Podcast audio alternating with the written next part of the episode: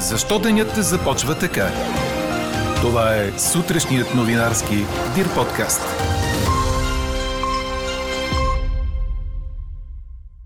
След посещението на премиера Петков в Съединените щати, два кораба с втечнен газ пристигат през юни. Започнали са преговори за дългосрочен договор. Първи случай на обвинен за военно престъпление руски войник в Украина.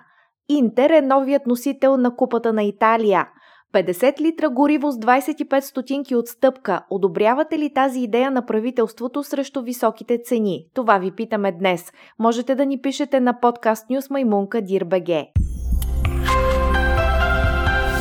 Говори Дирбеге. Добро утро, аз съм Елена Бейкова. Чуйте подкаст новините тази сутрин. Топло и слънчево ще е днес с максимални температури от 24 до 29 градуса. На места в Дунавската равнина до 30 предупреждава нашият синоптик Иво Некитов. По морския бряг ще остане значително по-хладно с температури до 23 градуса. Ще духа слаб вятър от запад-югозапад. България е договорила два кораба с втечнен природен газ от Съединените щати за юни, като цената ще е малко под цената на Газпром. Това съобщи пред журналисти премиерът Кирил Петков при пристигането си в София с нощи след края на посещението си в Съединените щати. Петков обясни, че са започнати и преговори за дългосрочен договор. Важно е да се каже, че договорът ще бъде директно между американската компания и Българгаз. Няма да има посредници, подчерта премиерът.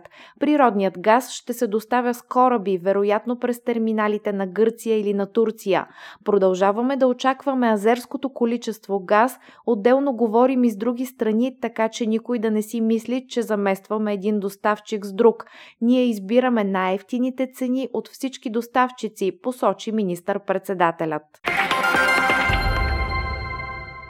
На първо четене в пленарната зала на парламента днес влиза законопроект на партия Възраждане, с който се предлага въвеждане на нулева ставка на ДДС за доставката на някои стоки и услуги. Сред тях са хранителни продукти и напитки от малката потребителска кошница, вода и доставка на природен газ, електроенергия и централно отопление за бита.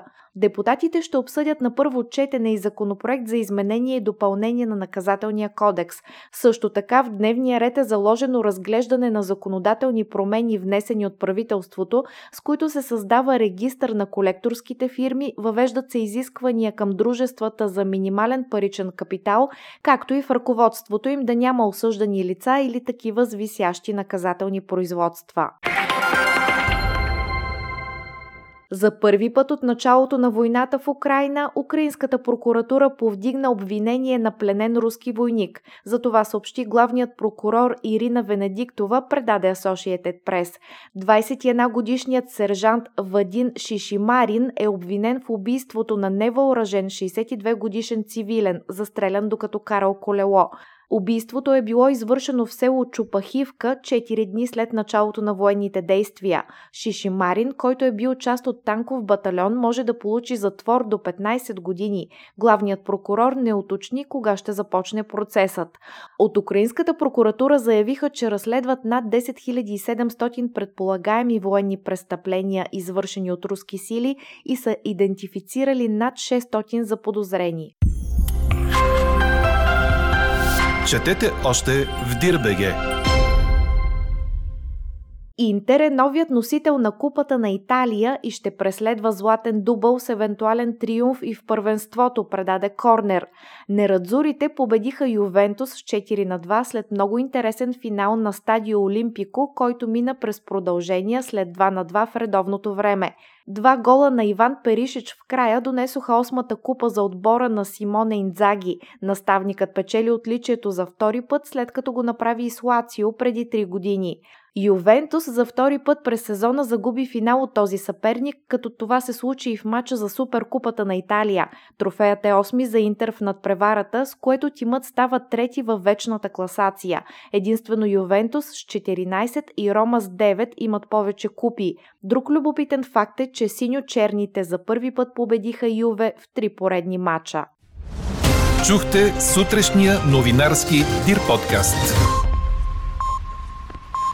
Подробно по темите в подкаста четете в Дирбеге. Какво ни впечатли преди малко?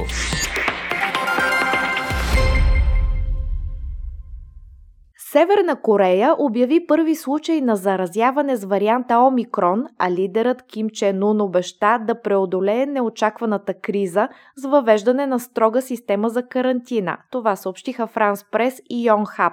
Властите потвърдиха, че пробите взети от пациенти с треска в столицата Пхенян са идентични с силно заразния вариант Омикрон, съобщава Корейската централна телеграфна агенция.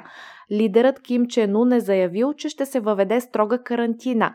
Върховният лидер ни увери, че благодарение на високата политическа съзнателност на населението, със сигурност ще преодолеем извънредната ситуация и ще успеем с проекта за извънредна карантина, добавя Корейската агенция. А какво ще кажете за това?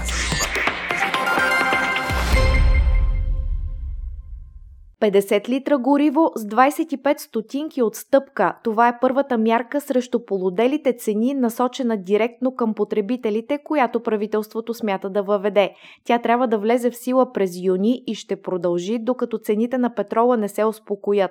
Първоначалните разчети са направени до края на годината, но ако цените на горивата останат високи, мярката ще влезе и в разчетите на държавния бюджет за до година.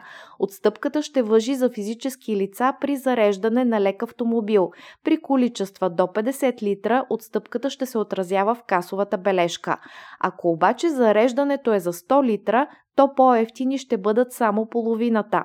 Ако клиентът зареди 5 пъти до 10 литра, отново ще получи 25 стотинки на литър. Същото се отнася и ако всеки ден се сипват по 50 литра.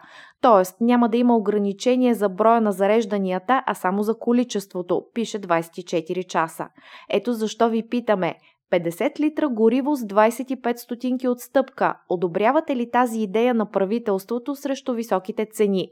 Гласувайте и коментирайте в страницата на подкаста. Най-интересните ваши мнения ще цитираме в обедния новинарски подкаст точно в 12 часа. Слушайте още, гледайте повече и четете всичко в Дирбеге.